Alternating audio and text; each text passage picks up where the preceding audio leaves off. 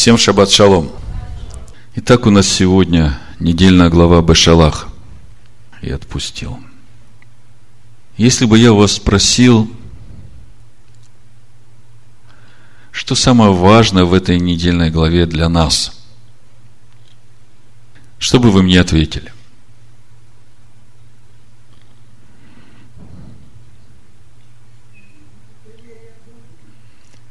Доверие Богу. Амен. Я сегодня хочу как раз именно об этом говорить. Проповедь я назвал так. Масса и Марива или не ожесточите сердец ваших. В этой недельной главе описывается много великих дел, которые сотворил Бог. Море расступилось. Враги которые держали и угнетали в рабстве Израиль, погибли. Хлеб с неба, вода из скалы. Много таких событий, которые сделал Бог, о которых говорить можно много. И, в принципе, если смотришь все комментарии, они, в общем-то, об этом. О тех великих чудесах, которые Бог сделал во время выхода народа. И когда я над этим думал, у меня был один вопрос.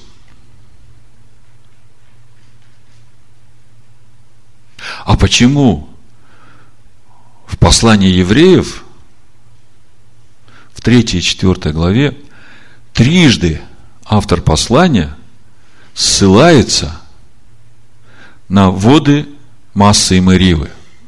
Почему он в послании евреев предупреждает уже нас – верующих, чтобы с нами не произошло то, что произошло с народом в Массе и Мериве. И когда я над этим стал думать и пытаться сложить все вместе и понять, что же там произошло и почему это так важно для нас, об этом я сегодня хочу подробнее поговорить, то я увидел такую вещь, что для Бога нет ничего невозможного – и то, как он выводил свой народ из Египта, и то, как, какие казни были в Египте, и те чудеса, которые Бог делал в пустыне.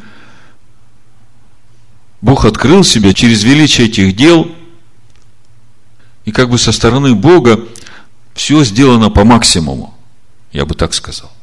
Но если посмотреть глубже, что за всем этим стоит, то есть одна вещь, которую Бог без человека не может сделать.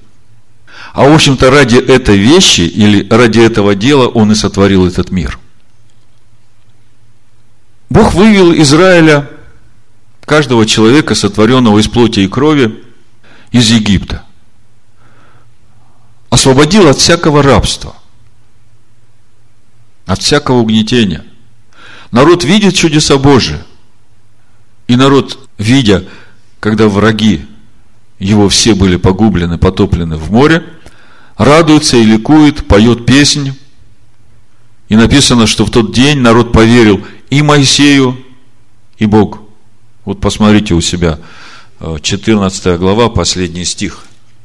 И увидели израильтяне руку великую, которую явил Господь над египтянами, и убоялся народ Господа. И поверил Господу и Моисею, рабу его. Мы видим, что народ поверил и Моисею, и поверил Господу, поют песни, славят Его, уповают на Него.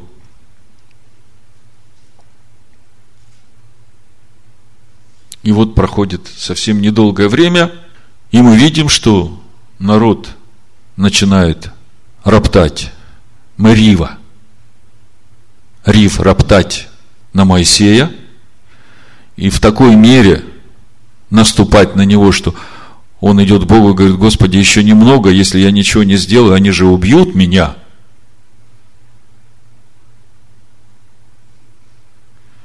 И тут же говорят, а что, разве Господь есть между нами? Давайте прочитаем 17 главу Исход и начнем поглубже разбираться с тем, что здесь есть. И прежде чем мы начнем разбираться, я все-таки сформулирую эту главную мысль. Почему же воды массы и Мэривы для нас сегодня настолько важны. Мы потом почитаем послание евреям. Что же там произошло? Помните, когда Бог Аврааму вменил его веру в праведность? Что там произошло? Бытие 15 глава. До этого, в книге я об этом тоже пишу, вы читали уже, Бог возродил в Аврааме семя, семя, которое есть Машех. И сказал Аврааму, что именно от этого семени у тебя будет потомство. И проходит много времени уже, а у Авраама потомства все еще нет. И он говорит, Бог, а как же с потомством? Ты мне все еще не дал потомство. И тут Аврааму начинает открываться, что Бог сам это семя в Аврааме взращивать не будет. Нужно сотрудничество человека с Богом. И в этом сотрудничестве главное участие или непосредственное участие принимает тот образ Бога невидимого, который Он сотворил прежде всего, через которого идет это сотворение человека по образу и подобию Всевышнего. Помните Бытие 1.27, когда Бог говорит, и сотворил Бог человека по образу Его. По образу кого Его? Мудрецы говорят, что по образу того, который уже был у Бога, и по образу которого Он вот теперь творит. Так вот, этот образ Бога, образ Бога невидимого, мы в Писаниях Нового Завета много раз встречаем, который э, указывает на то, что это и есть Машех, Сын Бога. Так вот, в 15 главе Бытия, когда Авраам понимает, что без его участия не начнется этот процесс взращивания семени Машеха в нем, он вверяет себя в руки Всевышнего. И говорит, да, Господи, все, что ты будешь говорить, буду слушать и делать. Я весь твой, лепи меня, как скульптор из глины. И дальше там Бог говорит, вот эту всю сию землю, по которой ты странствуешь, я отдам твоим потомкам. И как бы мы читали там, что Бог Аврааму вменяет веру его в праведность, и вдруг Авраам говорит, Господи, а почем мне знать, что вот эта земля будет принадлежать мне, и там уже имеются в виду потомки – как бы странный вопрос после того, как Бог вменил Аврааму веру уже в праведность. И там начинается очень интересный диалог у Авраама с Богом. Бог говорит Аврааму, да, Авраам, я понимаю, о чем ты спрашиваешь. И действительно, не все потомки твои и не сразу изберут этот путь. Хотя, если посмотреть 18 главу Бытие, смотрите, это нам важно сегодня будет иметь в виду. Берешит 18, 18 и 19. Бог говорит, ну с 17 буду читать. И сказал Господь, утаю ли я от Авраама, что хочу делать? От Авраама точно произойдет народ великий и сильный, и благословятся в нем все народы земли, ибо я избрал его для того, чтобы он заповедал сынам своим и дому своему после себя ходить путем Господним, творя правду и суд. И исполнит Господь над Авраамом, что сказал о нем. То есть мы видим, что Бог Аврааму заповедал научить своих потомков ходить путем Авраама. И если мы посмотрим 26 главу Берешит, то там уже сам Бог свидетельствует э, Исаку о том пути, который прошел Авраам, свидетельствует о его праведности и говорит Исаку, благословятся в семени твоем все народы земные за то, что Авраам послушался гласа моего и соблюдал, что мной заповедано было соблюдать повеления мои, уставы мои и законы мои. То есть мы видим путь Авраама, мы видим, что от него требовалось, послушание глаза Бога. И мы сегодня чуть подробнее поговорим о том, кто есть глаз Бога. Забегая вперед, скажу, что это одно из имен Машеха, это одно из имен Сына Бога, которое есть Слово. Так вот, Авраам слушал Слово Бога, послушался и исполнял все, что говорило это слово. И это все было под водительством Бога, по мере познания этого слова. То есть мы хорошо представляем себе этот путь Авраама, который он прошел. И эту веру, которая вменилась ему в праведность. Представляем? Представляем. И вот в тот момент, когда Бог вменяет Аврааму веру в праведность, он говорит, я твоим потомкам дам эту землю. И Авраам понимает, что землю-то наследует семя Машеха. То есть землю наследуют именно те его потомки, которые так же, как и Авраам, захотят идти путем Авраама, взращивать в себе это семя Машеха. И он говорит, Господи, а как я могу гарантировать, что мои потомки пойдут по этому пути? И Бог говорит, да, Авраам, я понимаю, о чем ты спрашиваешь, ну, во-первых, вот приготовь жертву, да, и это прообраз той жертвы, которая у меня есть, уже за них заплачена, да. А во-вторых, они будут 400 лет в Египте, как там написано, но по милости Бога это время сократилось, вы знаете. Бог начал считать это время от рождения Ицхака. Потому что речь шла о потомках, значит, первый, который родился, уже Ицхак, он жил странствуя по земле, не владея ею. Так вот, Авраам говорит, ну почем мне знать, что они захотят?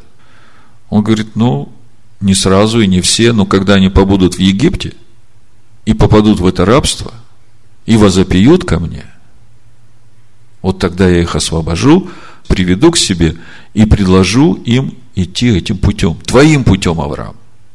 Вы понимаете, в чем здесь главная мысль? В замысле Бога заложено – что народ, который выйдет из Египта, должен сам захотеть идти путем Авраама. Это то, что Бог обещает Аврааму.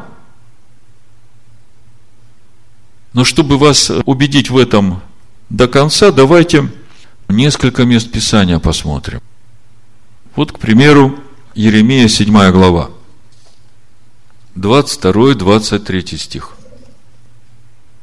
Написано – Ибо отцам вашим я не говорил и не давал им заповеди в тот день, в который я вывел их из земли египетской, а все сожжения жертвы. Какой это день был, когда он вывел их из земли египетской? 15 Нисана. Когда они принесли в жертву агнца, всю ночь вкушали этого агнца, на рассвете вышли – и Бог говорит, что вот в этот момент я вам не давал заповеди о всесожжении жертве. Речь идет о той ежедневной жертве, которая приносилась утром и вечером в храме или в скине, которую построил Моисей. Речь идет за этими словами о всесожжении жертве, о вот этом всем служении священников, которое связано с мешканом, скиней переносной, и связано со служением священников в храме. Я хочу, чтобы вы это охватили. То есть, в тот момент, когда народ выходил из Египта, ожиданием Бога было, что каждый вышедший пойдет путем Авраама. Смотрите. Отцам вашим я не говорил и не давал им заповеди в тот день, в который я вывел их из земли египетской, все сожжения жертвы. Но такую заповедь дал им. Слушайтесь гласа моего и я буду вашим Богом, а вы будете моим народом. И ходите по всякому пути, который я заповедую вам, чтобы вам было хорошо.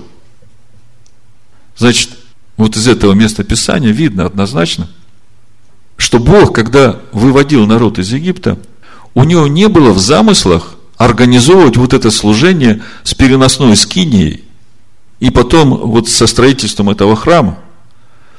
У него в замысле было что весь народ, который выйдет из Египта, сам станет храмом Бога. А для этого что нужно? Вот такая же вера, которая была у Авраама, которую он вменил ему в праведность.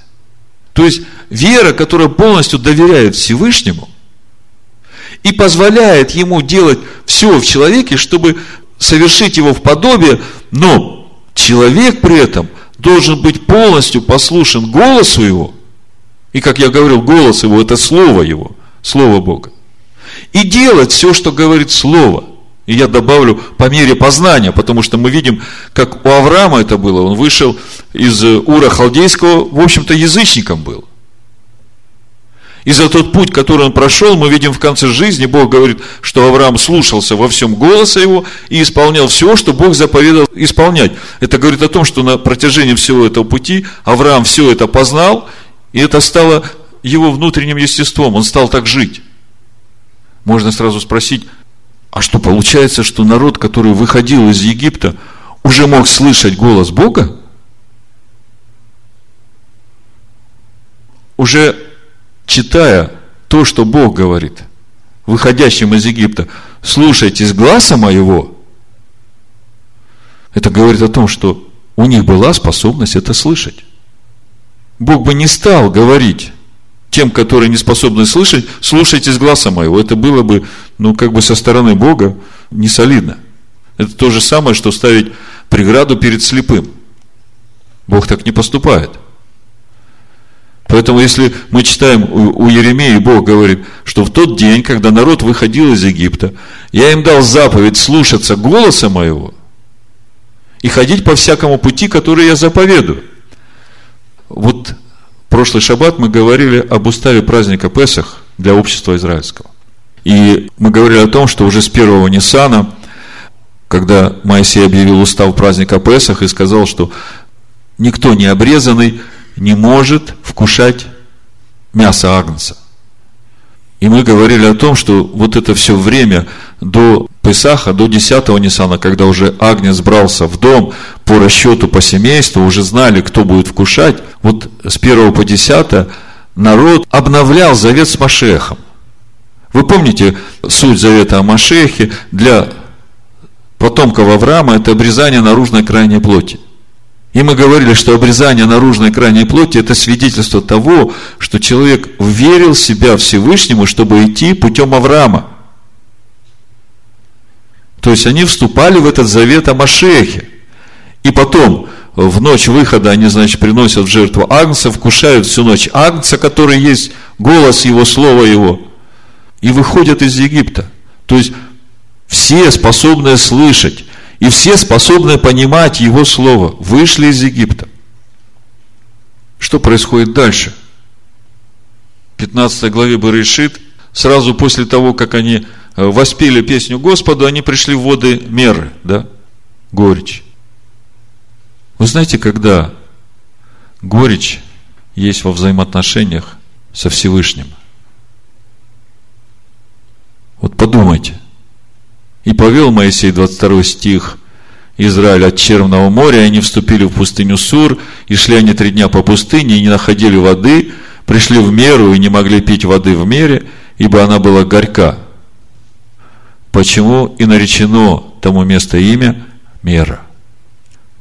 Вы знаете, я думаю, что, глядя на то, что произошло вот здесь, в мере, да, я понимаю, что эта горечь была от того, что э, не все еще восстановили в себе вот тот путь Господень, который заповедал им Авраам. И от этого была горечь.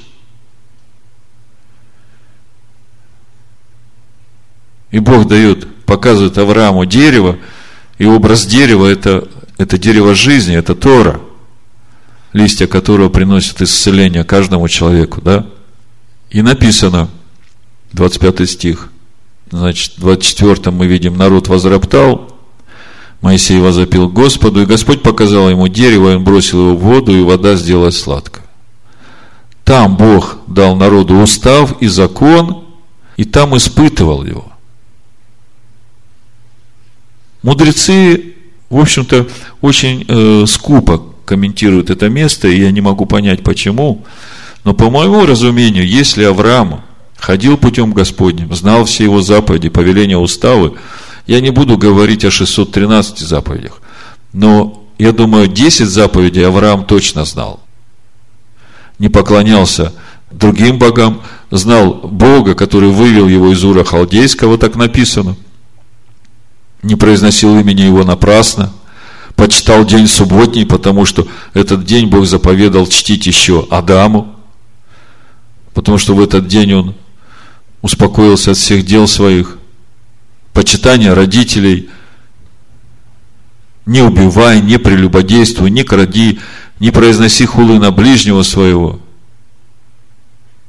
не желай ни жены, ни дома ближнего, ни раба, ни вала, ни осла его. Я думаю, что эти заповеди у Авраама были. И вот, чтобы восстановить народу милость Всевышнего, у народа горечь, значит, один так говорит, другой так говорит, и Бог их приводит и дает им заново устав и закон, и там испытывает его. Вот это слово испытывает, оно очень важное, вот в контексте всего, что происходит. И написано, и сказал, обратите внимание, что сказал Бог на третий день после того, как они перешли Красное море. Если ты будешь слушаться гласа Господа, о чем это говорит? Это говорит о том, что они все еще способны слышать глаз Господа. Если ты будешь слушаться гласа Господа Бога твоего, делать угодно перед очами Его, и внимать заповедям Его, и соблюдать все уставы Его, то есть, другими словами, Бог еще раз обращается к народу и говорит, если вы изберете вот этот путь веры Авраама, которую я ему вменил в праведность, если вы во всем будете мне доверять и идти этим путем, позволяя мне совершать вас, то не наведу на тебя ни одной из болезней. Если ты будешь слушаться гласа Господа Бога, делать угодное перед очами Его, и внимать заповедям Его, и соблюдать все уставы Его, то не наведу на тебя ни одной из болезней, которые навел я на Египет. То есть мы видим то, что Бог через Еремею говорит уже спустя много времени, да, когда народ уже живет в Святой Земле. И то, что происходило сразу, вот в Еремии Бог говорит, что вот в тот день 15-го Ниссана, когда вы вышли, я вам не давал заповедь о всесожжении жертвы. Я вам дал заповедь идти путем веры Авраама. Мое ожидание от вас было, что вы верите полностью себя мне – вы же видели и знаете путь Авраама. Он вам заповедал этот путь. И в Египте вы сами возопили ко мне, чтобы я вас избавил от этого рабства. И проходит, смотрите, 15 Ниссана, 21 Ниссана в седьмой день перешли Красное море. Еще три дня. 21 Ниссана, 24 Ниссана. Бог заново дает заповеди – ну, я понимаю Бога, кто может понимать Бога? Наши мысли, не его мысли. Но я, я просто как отца, вот отцовскую заботу Бога понимаю, что, ну да, ну, Египет, как-то знания немножко померкли, да, надо возобновить им все это. Ну, как я могу с них требовать, если у них вода горькая? Надо дать им заново и уставы, и законы – и потом уже посмотреть, как они ко всему этому будут относиться, написано, и там испытывал. Вот мне в этом контексте нравится комментарий, который Щедровицкий на это место написал. Значит, народ возроптал, говоря, что нам пить. И Щедровицкий пишет. Оказывается, путь народа к освобождению от рабства не завершился. Полное спасение не было достигнуто даже после перехода через море – Точно так же оно еще бывает не достигнуто человеком даже и тогда, когда он принимает духовное крещение. Хотя его ведет теперь непосредственно сам Господь. Вот я хочу обратить ваше внимание на это место. Щедровицкий сравнивает вот этот переход через море как духовное крещение. И когда я думаю о сегодняшнем христианстве,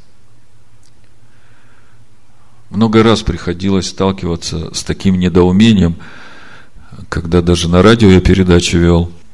Искренне люди подходят и спрашивают, и говорят, пишут письма. Неужели нам надо заповеди Бога исполнять? Неужели нам надо законы Бога исполнять? Он же нам дал своего духа. Зачем? Что нам еще надо? В нашей жизни столько свидетельств Божьих чудес. Он нам и то сделал. Он мне и это сделал. И ты хочешь сказать, что Бог не со мной? Ты хочешь сказать, что мне еще что-то надо делать? Он уже все для меня сделал. И люди действительно думают, вот как бы перебирая все, что Бог сделал для них, когда выводил из Египта, что этого уже достаточно, они спасены. Но то, с чего я начал, спасены для чего?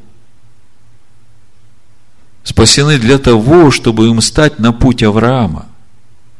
Чтобы доверить себя во всем Всевышнему, послушаясь Его голосу и исполняя все, что Он заповедал исполнять, потому что, идя этим путем, Он будет очищать твою душу и обновлять ее к нелицемерному братолюбию, как написано у Петра.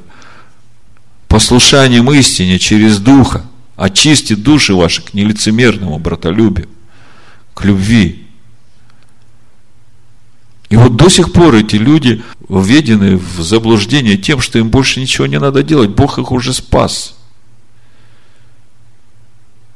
Поэтому я сегодня хочу говорить о водах Массы и Маривы, чтобы увидеть эту трагедию, которая не только в Израиле произошла. С сынами Израиля, вы знаете, как Павел говорит, они возлюбленные Божии ради отцов. То есть, вот то, что произошло в Массе и в Мериве,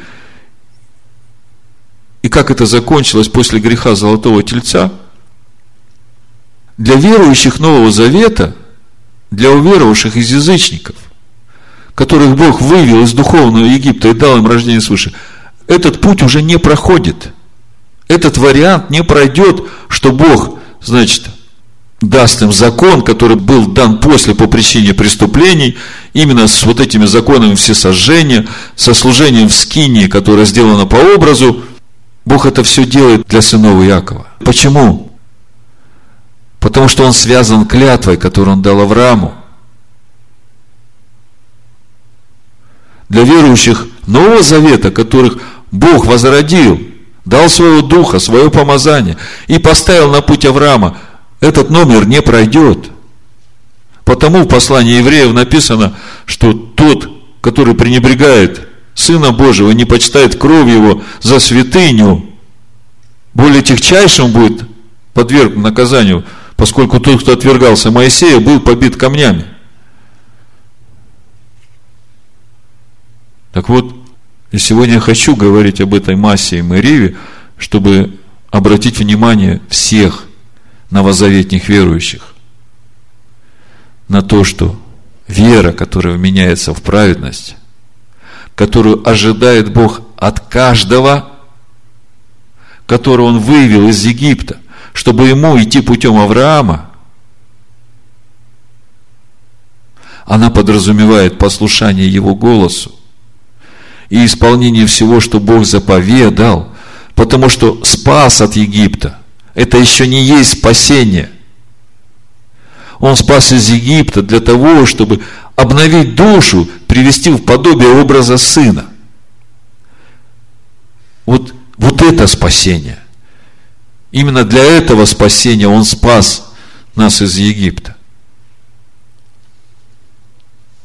Так вот, смотрите, Щедровицкий комментирует этот устав, вот эти стихи 15 главы. Там Бог дал народу устав и закон. И сказал, если ты будешь слушаться гласа Господа Бога твоего, делать угодно перед очами Его, внимать заповедям Его и соблюдать все уставы Его, то не наведу на тебя ни одной из болезней, которые навел я на Египет ибо я Господь, целитель твой.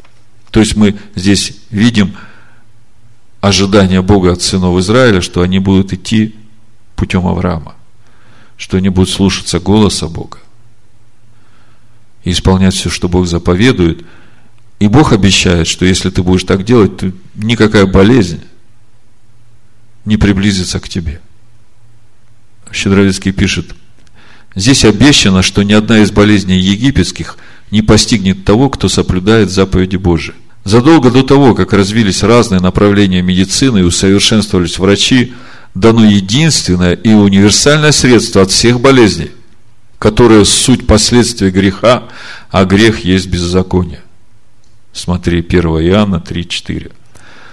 Обратим внимание и на последовательность тех действий, которые человек должен предпринять после перехода через море.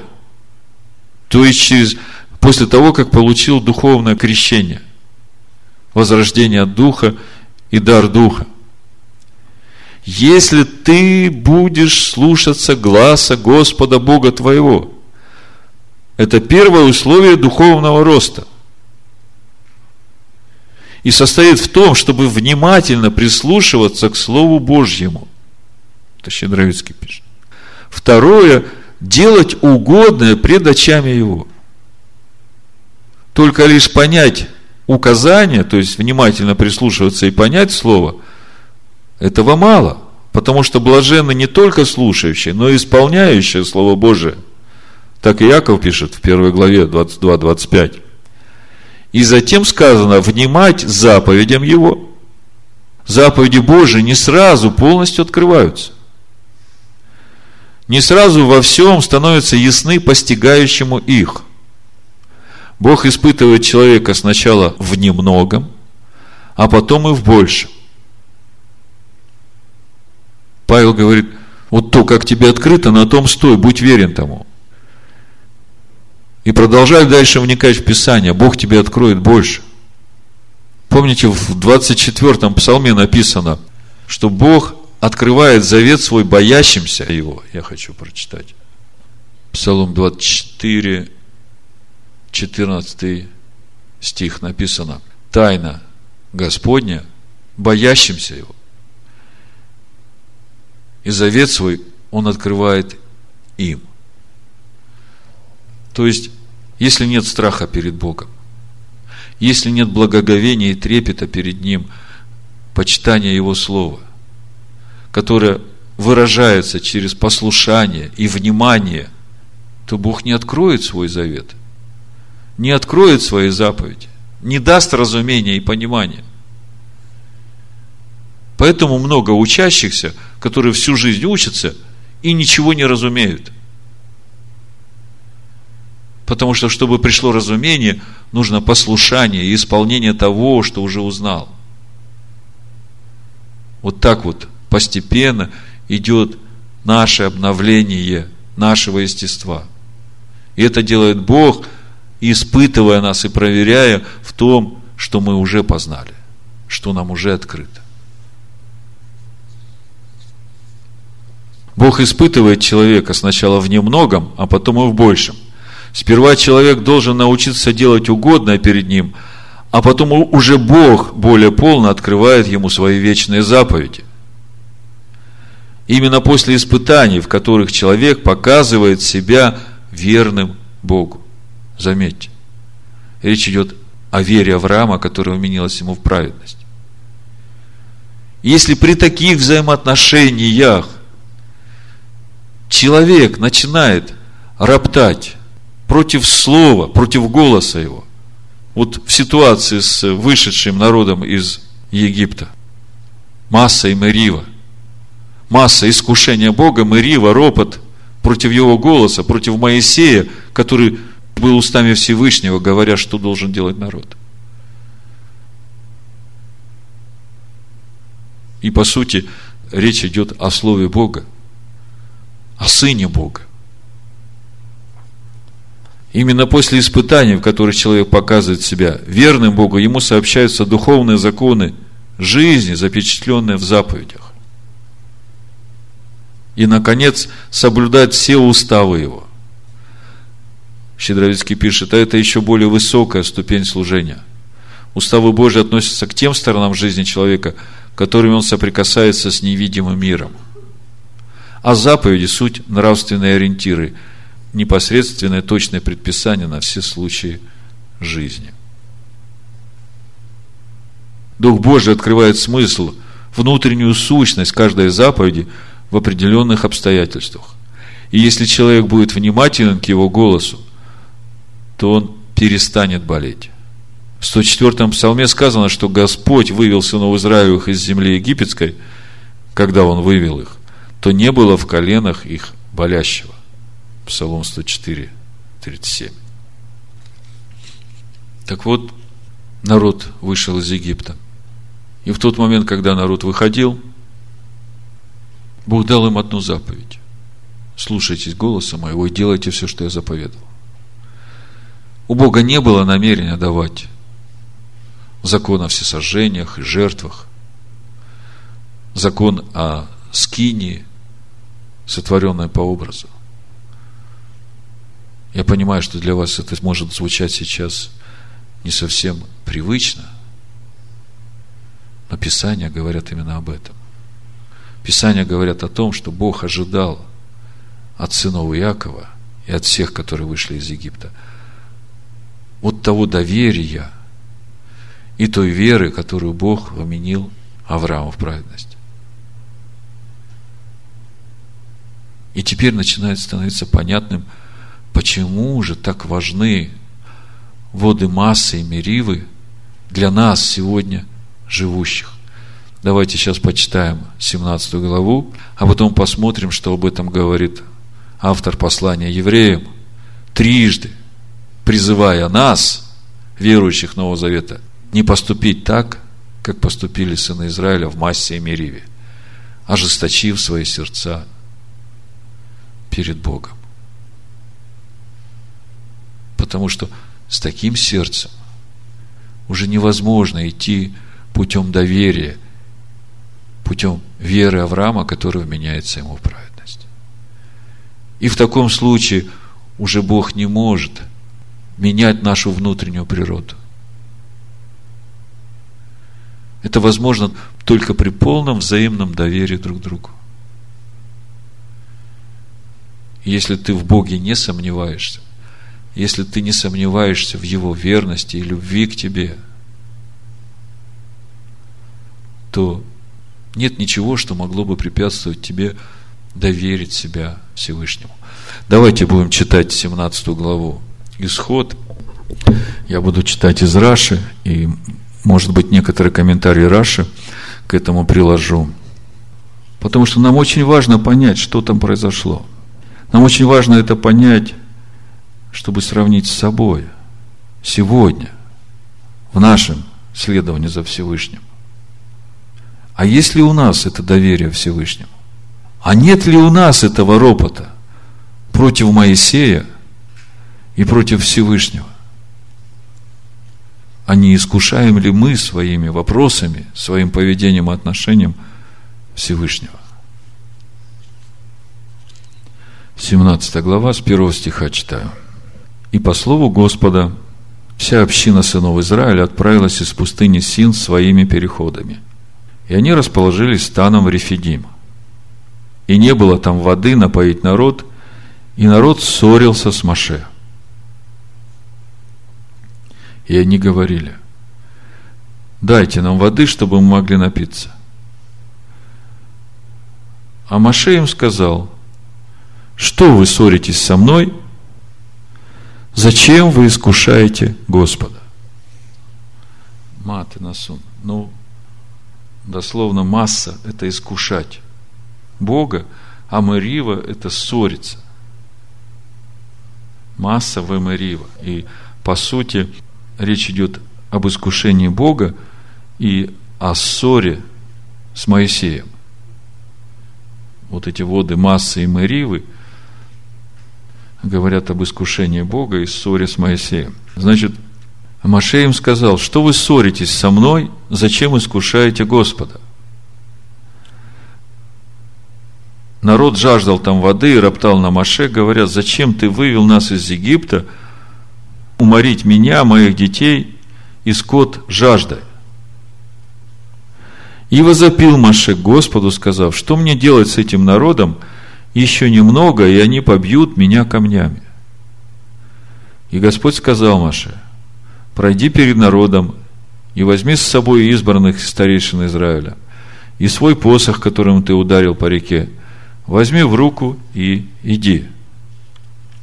Вот я стою там перед тобой на скале в Хареве, и ты ударишь скалу, и из нее пойдет вода, и будет пить народ.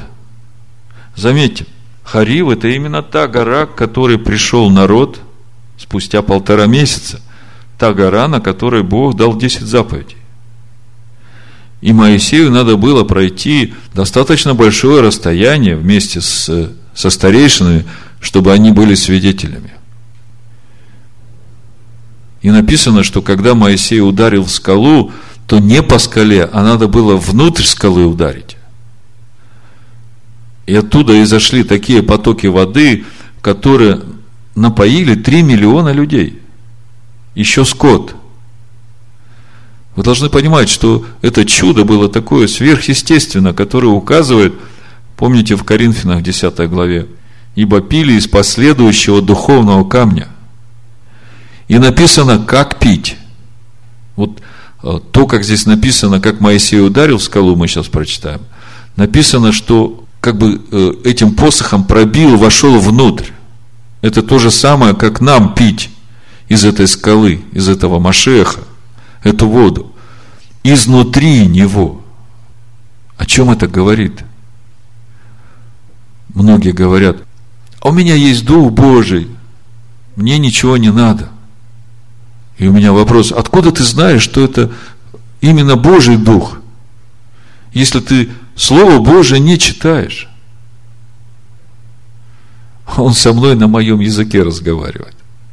Я понимаю, милость Бога безгранична, превыше небес, но Писания говорят, что Его Дух находится внутри скалы. И надо пройти внутрь, это вполне понятно. Слово Божие живет Духом Божьим. Дух Божий живет в Слове Божьем. Святый Дух. Я не говорю о том, что Бог везде и во всем, и Он все животворит собой. Речь-то идет о нашем преображении в подобие образа Сына. Так вот, и ты ударишь скалу, из нее пойдет вода, и будет пить народ. И сделал так Маше, на глазах у старейшин Израиля. И Маше нарек тому месту имя Масса, испытания, и Мерива, ссора. Из-за ссоры сынов Израиля, потому что они искушали Господа, говоря, есть ли Господь среди нас или нет. Вы представьте, как велико было разочарование Всевышнего услышать вот такие слова –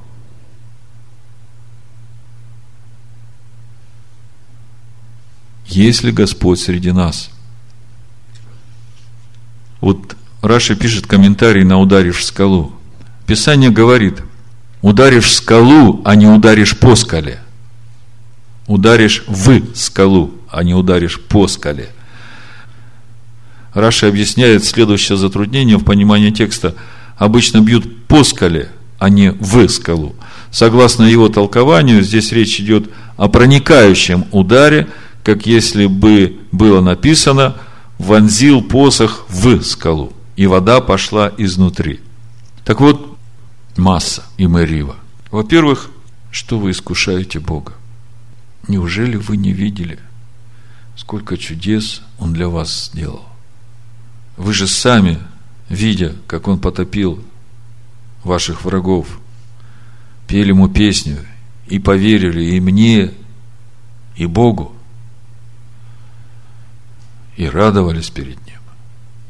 Как же вы так можете поступать сейчас, перечеркивая все эти взаимоотношения со Всевышним?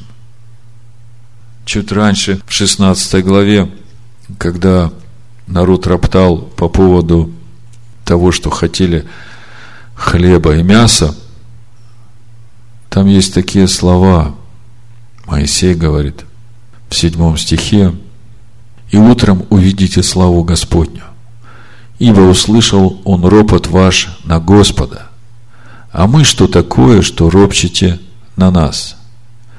И сказал Моисей, когда Господь вечером даст вам мясо в пищу, а утром хлеба досыта, ибо Господь услышал ропот ваш, который вы подняли против Него, а мы что? Не на нас ропот ваш, но на Господа. Вот я хочу здесь подчеркнуть такую мысль что уже Тора говорит, что ропот на Моисея по сути, является ропотом на Господа. Потому что написано, Моисей был кратчайшим из всех людей на земле. И суть этой крутости в том, что Моисей во всем послушался тому, что говорит Бог. И поэтому ропот на Моисея – это ропот на Бога. И поэтому, когда говорят от закона Моисея проклятие, это то же самое можно сказать, что от Бога проклятие.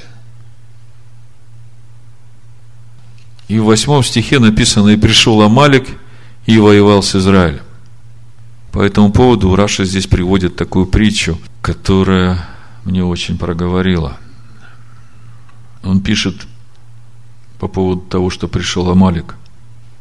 Этот текст следует непосредственно после стиха, в котором сыны Израиля вопрошают, есть ли Господь среди нас или нет.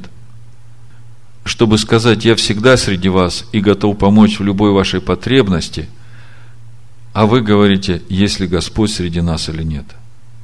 Вашей жизнью, клянусь, этот пес Амалик набросится и покусает вас. И вот тогда вы будете взывать ко мне о помощи и узнаете, где я. И это можно уподобить вот чему – человек посадил сына на плечи и пошел в путь. Если сын видел на земле какую-то вещь и говорил, папа, подними это и дай мне, то отец давал ему это. И так было и во второй, и в третий раз. И встретился им по дороге некто. И сын спрашивает у него, а ты не видел моего папу?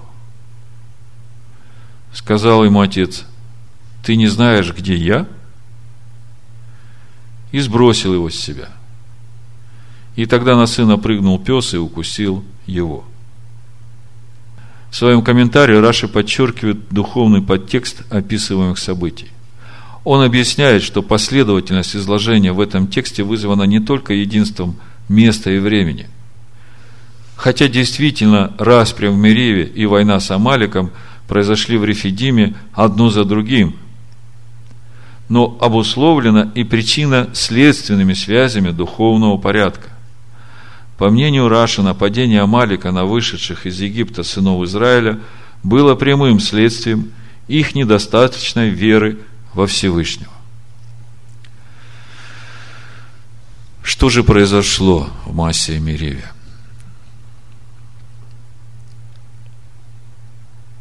Я бы сказал так – эти доверительные взаимоотношения, вот эти взаимоотношения, основанные на вере, которую Бог Аврааму вменил в праведность, дали трещину. Как бы до этого мы читаем несколько раз, народ уже ропщет на Моисея. И через Моисея ропщет на Бога, и Бог это слышит, и Он терпит, и Он снисходит к их немощи и обновляет им заповеди. И потом дает им хлеб, и дает это мясо, и дает устав о субботе. Хотя они уже его и до этого знали. И испытывает их, проверяет. И видит полное нежелание. Нежелание послушаться голосу, доверяя в любви к Нему.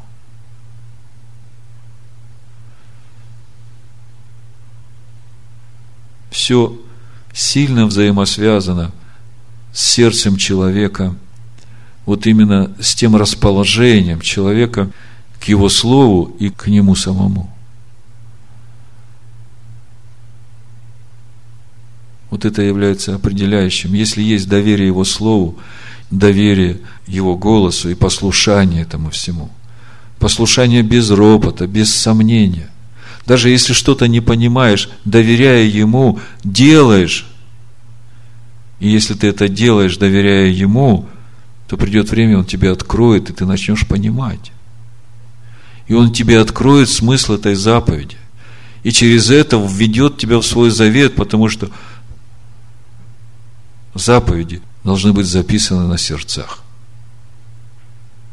Прежде чем мы перейдем к посланию евреям, я вам хочу еще почитать об этом же, что говорит 94-й псалом, в Танахе это 95-й, то, что здесь написано, и приложить к этому комментарий Радака.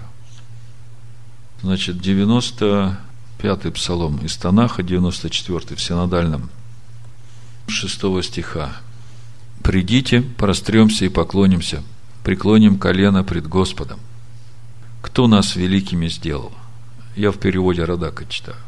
«Ибо Он наш Бог, а мы народ Его паствы и Его стада под Его рукой. Сегодня – лишь бы вы его голоса слушали. Жесткими не делайте ваше сердце, как при Мариве, как в день массы в пустыню, когда меня испытывали ваши отцы, меня проверяли, хотя и видели мое деяние. Вот здесь я остановлюсь и почитаю, что пишет Радак. О слове «сегодня» я потом почитаю, что пишет Штерн. А вот э, Восьмой стих. Жесткими не делайте ваше сердце, как при Мариве, как делали ваши отцы. То место было названо Масса и Мерива из-за распри на иврите Рив, сынов Израиля, и от того, что испытывали они на Сатам на иврите Господа, говоря, есть ли Господь в нашей среде или нет. Девятый стих.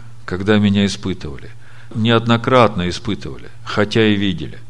Комментарий. Видели, как я разверз для них море. Видели неспосланный мною ман и скалу, которую я разверз. Но, несмотря на это, они меня испытывали. Таково значение слова «гам» также. То есть, даже после того, как видели мое деяние, когда я их вывел из дома рабского при посредстве великих чудес и разверз для них море, они все же не поверили мне и стали меня испытывать.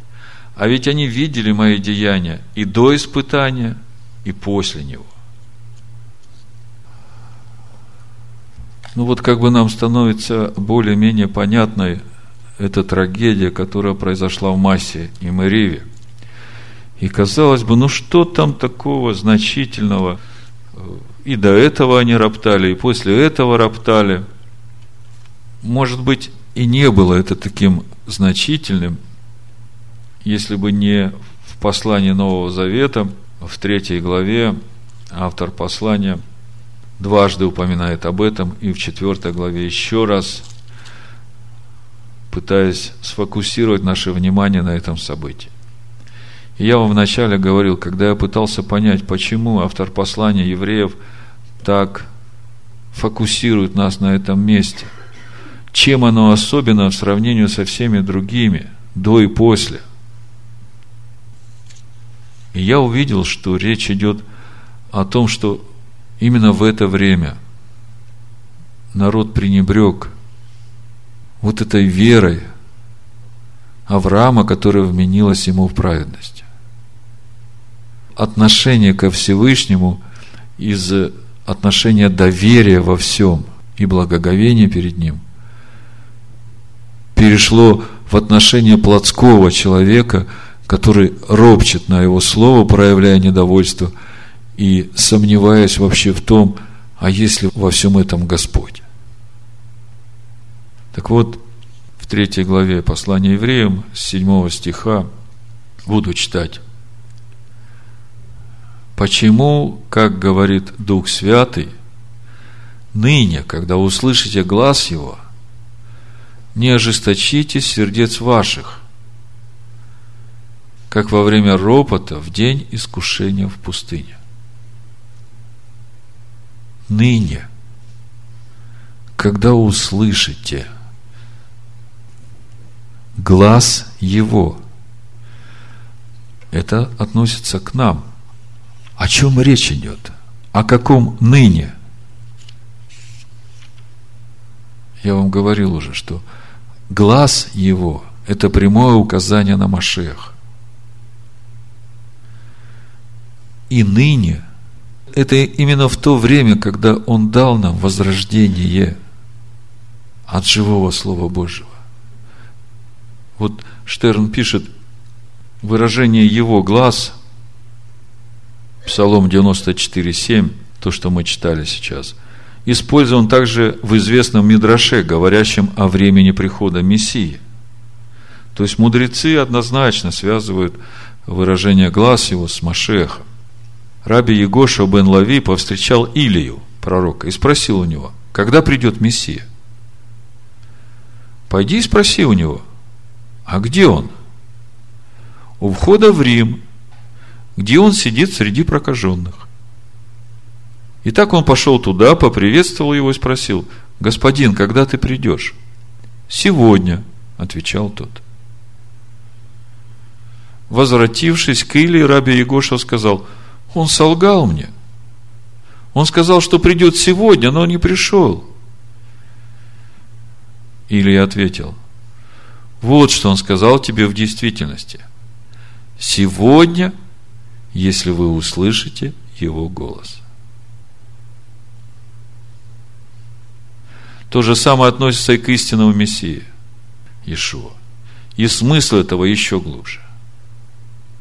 Ишуа придет в тот же день к каждому, кто услышит его голос и не станет роптать, подобно израильтянам в пустыне. Иоанна, пятую главу, давайте тут же посмотрим, потом дальше будем читать, чтобы вы понимали, о чем речь идет. 37 стих и дальше. «И пославший меня Отец, сам засвидетельствовал о мне. А вы ни глаза его никогда не слышали, ни лица его не видели, и не имеете слова его, пребывающего в вас, потому что вы не веруете тому, которого он послал. Скажите мне, кто есть глаз его, кто есть лицо его и кто есть слово его. Машех, он здесь говорит о самом себе. И он говорит, что вы его вообще не знаете. Ни лица его не видели, ни голоса его не знаете. Потому что не веруете тому, которого он послал. Он же и есть тот – и голос его, и лицо его. Помните, во 2 Коринфянах, в 4 главе мы читали, Бог повелел из тьмы воссеять свету, дабы просветить нас познанием славы Божией в лице Ишуа Машеха. То есть, в лице Ишуа Машеха мы можем только и познать Его славу. Если бы не было этого образа, если бы мы напрямую предстали пред Всевышним, то мы бы не устояли. Все ради этого задумано. И поэтому он есть начало. Машех, Сын Бога. Я есть первый. Я есть от начала сущий. Потому что он создан, рожден прежде всякой твари. Хочу напомнить вам, что у Бога Отца нет начала. Поэтому, когда он говорит, я есть от начала сущий, то не надо думать, что он называет себя Богом Отцом. Он говорит о себе как о том образе, который Бог сотворил прежде всего, чтобы по этому образу творить этот мир через него и нас – так вот, смотрите, дальше у Иоанна написано, потому что вы не веруете тому, который он послал, то есть ни слову его не верите. Исследуете Писание, ибо вы думаете через них иметь жизнь вечную, а они свидетельствуют о мне. Но вы не хотите прийти ко мне, чтобы иметь жизнь. Что значит прийти ко мне? Слушаться голоса моего и соблюдать и исполнять все, что я заповедал вам а вы голос его отвергли, сказали, закон Моисея – это ветхое. У нас теперь Новый Завет. Разве может быть его голос ветхим? И дальше Ишуа говорит, 46 стих, «Ибо если бы вы верили Моисею, то поверили бы мне, потому что он писал о мне. Если же его писанием не верите, как поверите моим словам? Ишо говорит здесь о том, что все, что говорит Моисей, это я говорил. И вот я сейчас пришел вам вживую, говорю это же самое. А вы не Моисея не слушаете. Как вы можете моим словам поверить? Скоро мы будем читать в Исходе, в 23 главе, тоже о нем же. Бог говорит, вот я посылаю перед тобой, это 20 стих, ангела, хранить тебя на пути и вести тебя в то место, которое я приготовил. Блюди себя перед лицом его и слушай гласа его. Не упорствуй против него, потому что он не простит греха вашего, ибо имя мое, то есть моя сущность в нем. Если ты будешь слушать гласа его и исполнять все, что я скажу, я хочу обратить внимание на суть гласа его. Это все, что говорит Бог – не больше и не меньше. Если ты будешь слушать глаз своего, исполнять все, что скажу, то врагом буду, врагов твоих и противником противников твоих. То же самое, что мы в 15 главе Бытия читали. Если будешь слушать голос и исполнять все, что заповедал, то не наведу на тебя ни одной болезни, которую я навел на Египет. Поэтому, возвращаюсь к евреям в третью главу, читаю Почему, как говорит Дух Святый, ныне, когда услышите глаз Его, не ожесточите сердец ваших, как во время ропота, в день искушения в пустыне. Как бы греческий перевод уже как бы затеняет суть сказанного. Но я вам хочу напомнить, во время ропота, ропот – это мэрива, а искушение – это масса. И в итоге получается, что не ожесточите сердец ваших, как во время массы в день Маривы в пустыне. То есть здесь нас возвращают вот к этому месту, массы и Маривы, где искушали меня отцы ваши, испытывали меня и видели дела мои сорок лет. Посему я вознегодовал на он и рот и сказал, непрестанно заблуждают сердцем, не познали они путей моих. Посему я поклялся в гневе моем, что они не войдут в покой мой. Смотрите, братья, чтобы не было в ком из вас сердца лукавого и неверного, дабы вам не отступить от Бога живого. Вера, которая вменяется в праведность, она потому и вменяется в праведность, что ты позволяешь Богу живому жить в твоем сердце и руководить тобой.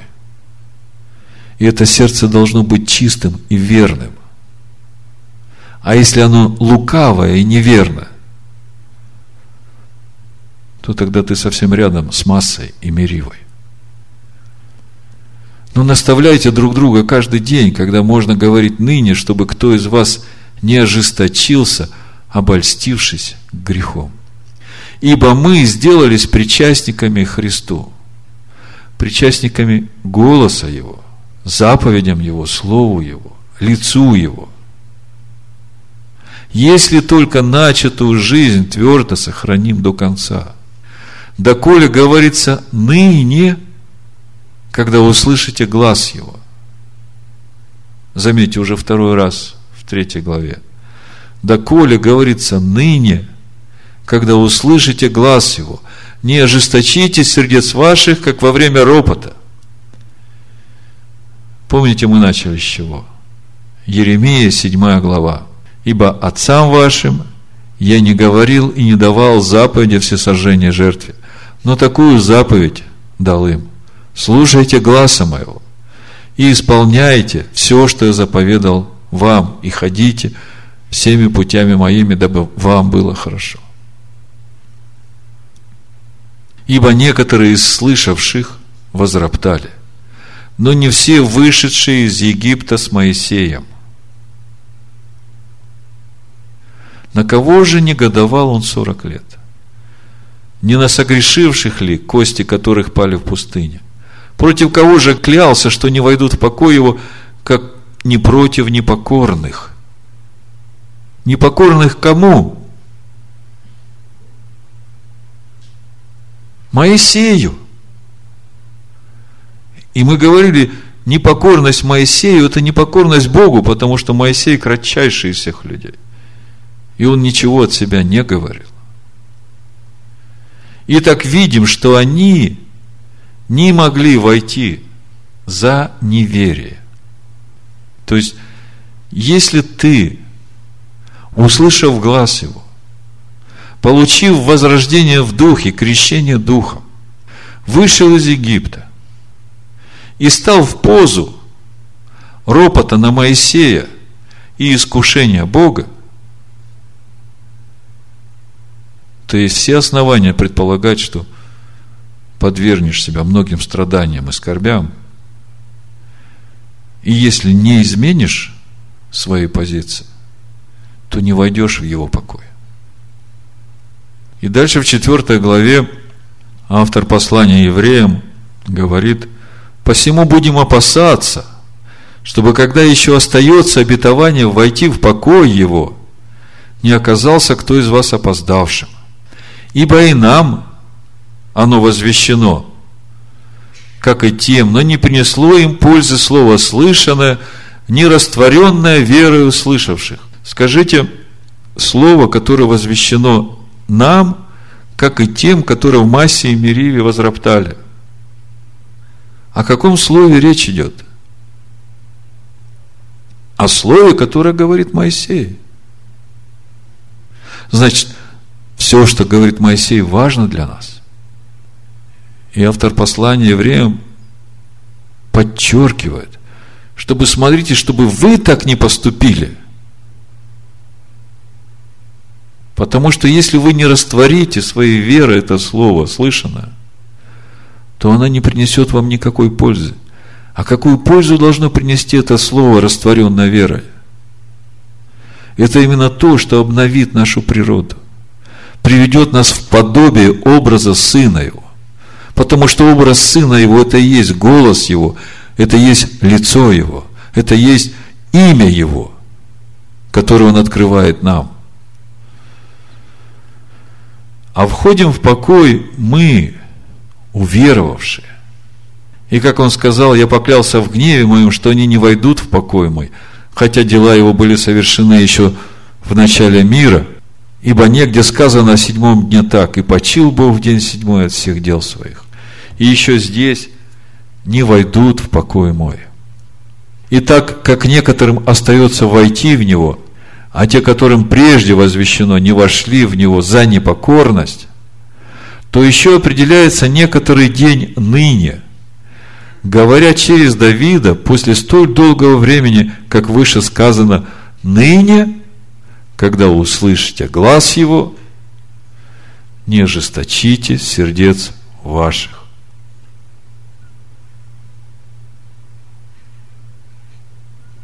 Как я уже говорил, у нас, новозаветних верующих, нет такой привилегии, которая была у сынов Якова, вышедших из Египта. Поскольку Бог клятвенно обещал Аврааму, что его потомки обязательно наследуют обетованное. И поэтому об этом мы будем говорить, читая следующую недельную главу и следующую. Поэтому я не буду забегать вперед. Но то, что касается сегодня нас, я хочу однозначно сказать, что нам, новозаветним верующим, Бог по милости своей давший эту возможность стать на путь веры Авраама, он для нас не будет давать второй раз закон, данный после по причине преступления, чтобы сохранить нас до времени прихода семени, до времени еще одного оживотворения семени в нас. Потому что это ожесточение сердца, оно приводит к умершлению семени Машеха в нас – Потому что Он и есть голос Его, Он и есть Слово Его. И если мы ропщим против этого слова и отвергаем его, то мы не даем ему жить в нас. Поэтому в 10 главе послания евреям так и написано, 26 стих и дальше. «Ибо если мы, получивши познание истины, произвольно грешим, то есть став на путь веры Авраама, сделавшись способными слышать голос его и разуметь, не исполняем того, что он говорит, не послушаемся, и через это грешим, то не остается больше жертвы за грехи. Но некоторое страшное ожидание суда и ярость огня готовы пожрать противников.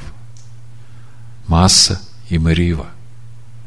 Если отвергающийся закона Моисеева при двух или трех свидетелях без милосердия наказывается смертью, то сколь тихчайшему, думаете, наказанию повинен будет тот, кто попирает Сына Божия и не почитает за святыню кровь завета, который освящен, и Духа благодати оскорбляет. Мы знаем того, кто сказал, у меня отмщение. Я воздам, говорит Господь. И еще, Господь будет судить народ свой. Страшно впасть в руки Бога живого. Вспомните прежние дни ваши, когда вы, бывшие просвещены, выдержали великий подвиг страданий. То сами среди поношений и скорбей, служа зрелищем для других, то принимая участие в других, находившихся в таком же состоянии. Ибо вы и моим узом сострадали, расхищение имения вашего приняли с радостью, зная, что есть у вас на небесах имущество лучшее и неприходящее. Итак, не оставляйте упования вашего, которому предстоит великое воздаяние. Терпение нужно вам, чтобы исполнивши волю Божию, получить обещанное. Ибо еще немного, очень немного, и грядущий придет и не умедлит. Праведный верою жив будет. Речь идет о вере, которая вменилась Аврааму в праведность. А если кто поколеблется, не благоволит к тому душа моя. Если ты разрушаешь эти доверительные взаимоотношения со Всевышним, своим ропотом и непослушанием и искушением Бога, то не благоволит душа Бога к таким – мы же не из колеблющихся на погибель. Мы стоим в вере к спасению души. Да благословит вас Всевышний в имени Машеха Ишуа. Амен. Амен. Амен. Амен.